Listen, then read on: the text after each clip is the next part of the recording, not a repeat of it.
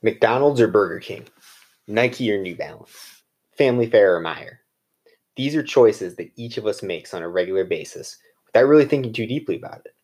But these types of choices between businesses specializing in certain products that compete for our dollars within a free market are deeply rooted in the economic theories that arose from the Industrial Revolution in the time period 1750 to 1900.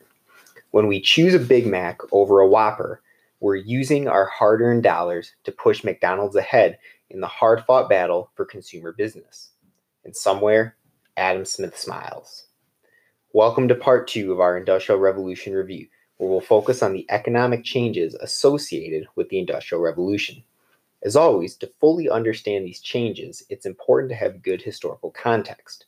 In period two, in 1450 to 1750, Europeans began utilizing an economic system called mercantilism. You may remember participating in mercantilism simulation in class.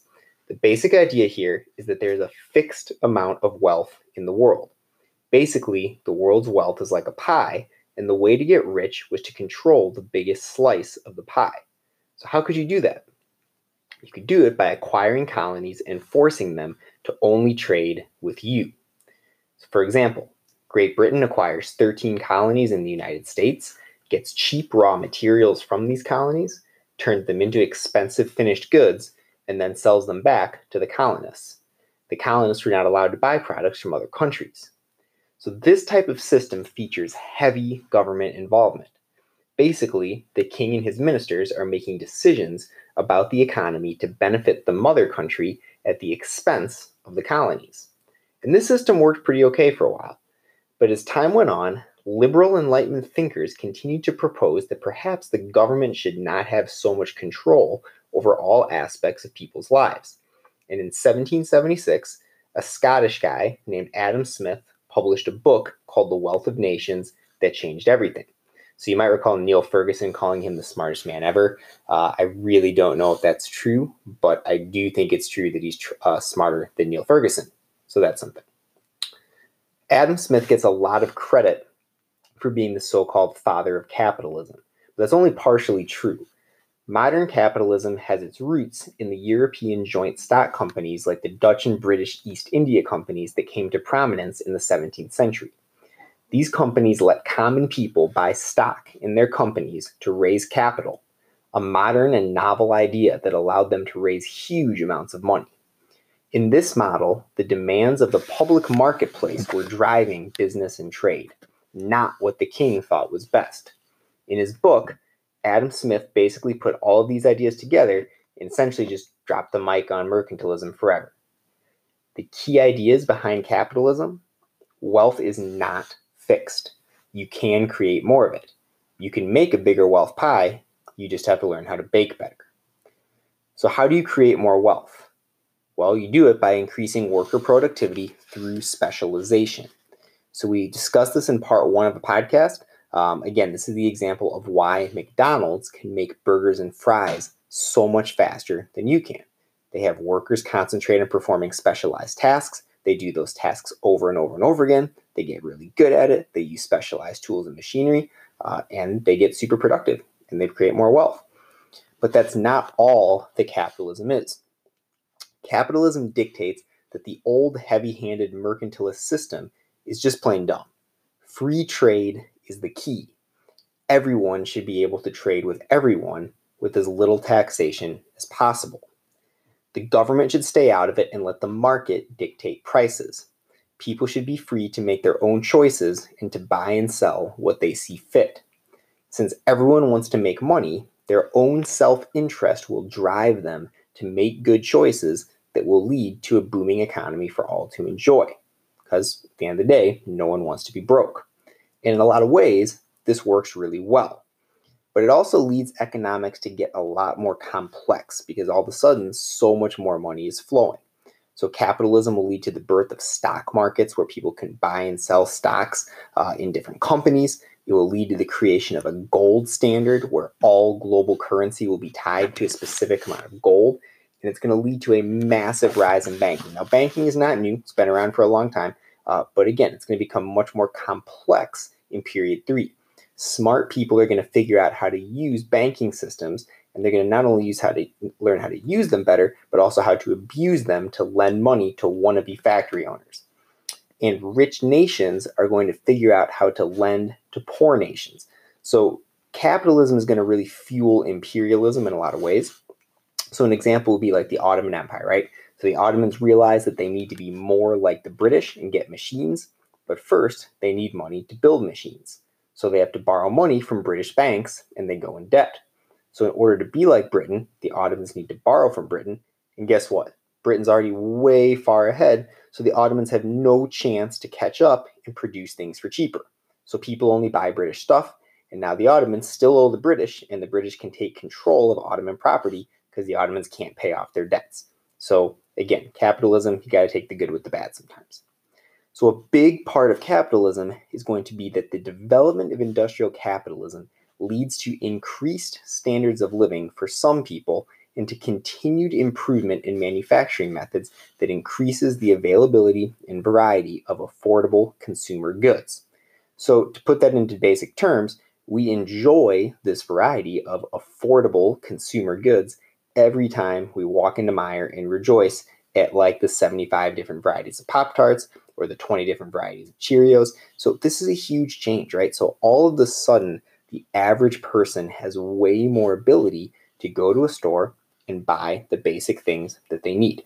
So again, capitalism does lead to way more wealth and it is going to lead to increased standards of living for a lot of people, but not all, as we'll look at in a second.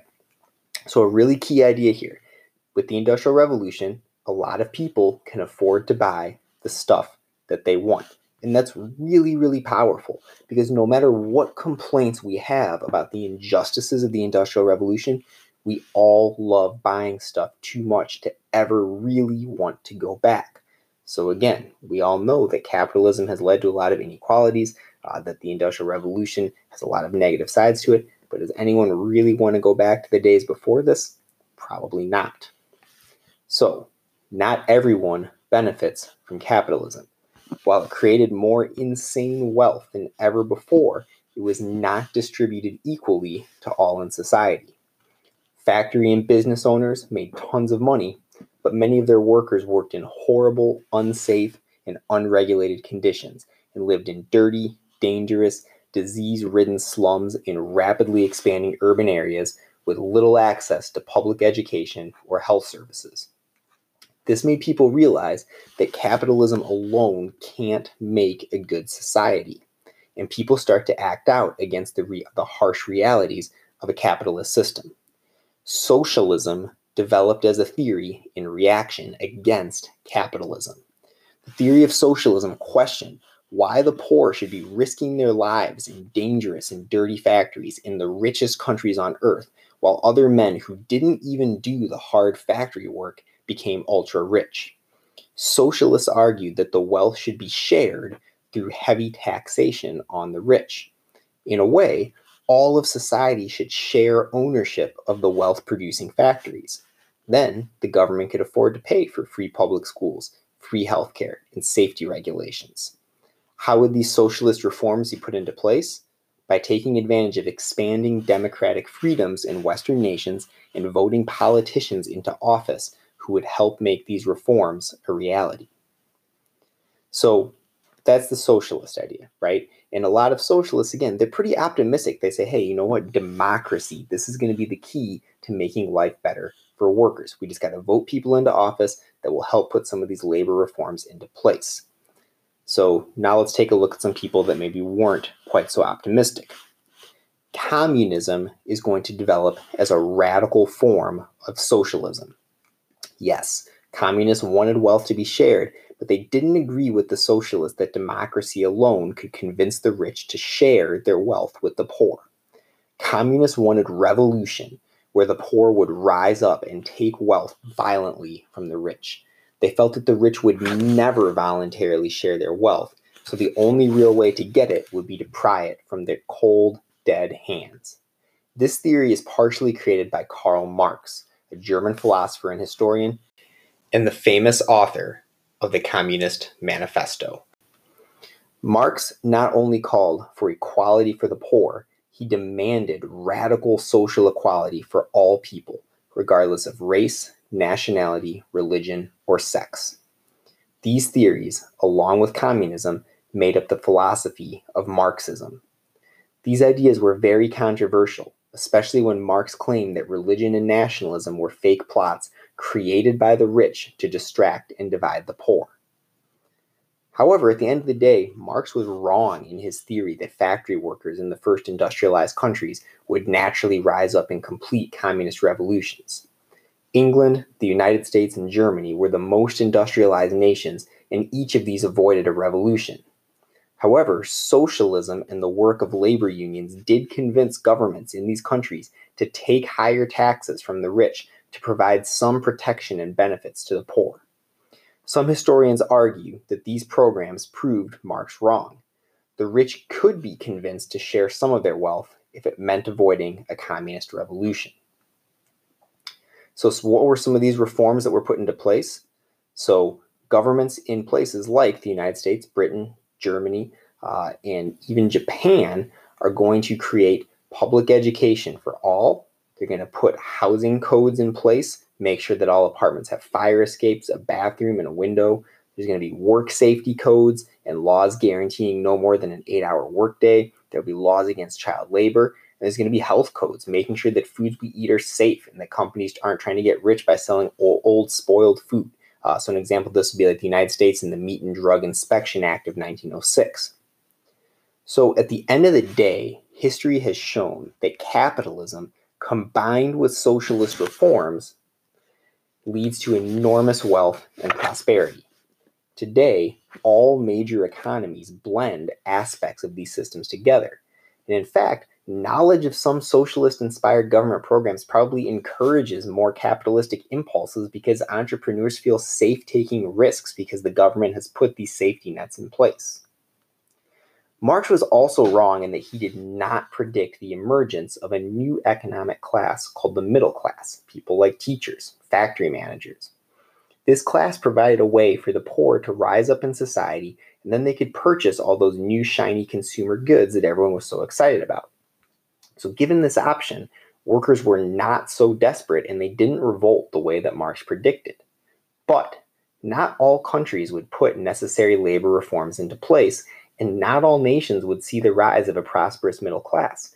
So while the first nations to industrialize did not see a communist revolution, a nation that raced to catch up to more industrialized nations did.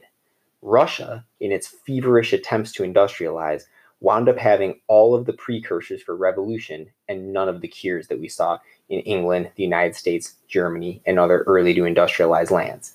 And because of this, it would be the land of the czars that the world would see the creation of the first socialist state in the early 20th century. So, that was a lot of information. Let's end by coming full circle. The Industrial Revolution changed everything. From the time you woke up this morning to when you went to sleep, it's likely that your pattern of living would be fairly familiar to someone born after industrialization, but very unfamiliar to someone born before. So, for better or worse, rejoice in your machine produced clothes, your fossil fuel powered transportation, your electricity fueled lighting, and your massive amount of choice in selecting consumer goods. They are the end results of the greatest transformation in human life since farming, and even with all of the negative aspects of this transformation, most of us don't want them to go away anytime soon. Stay safe, wash your hands, see you guys soon.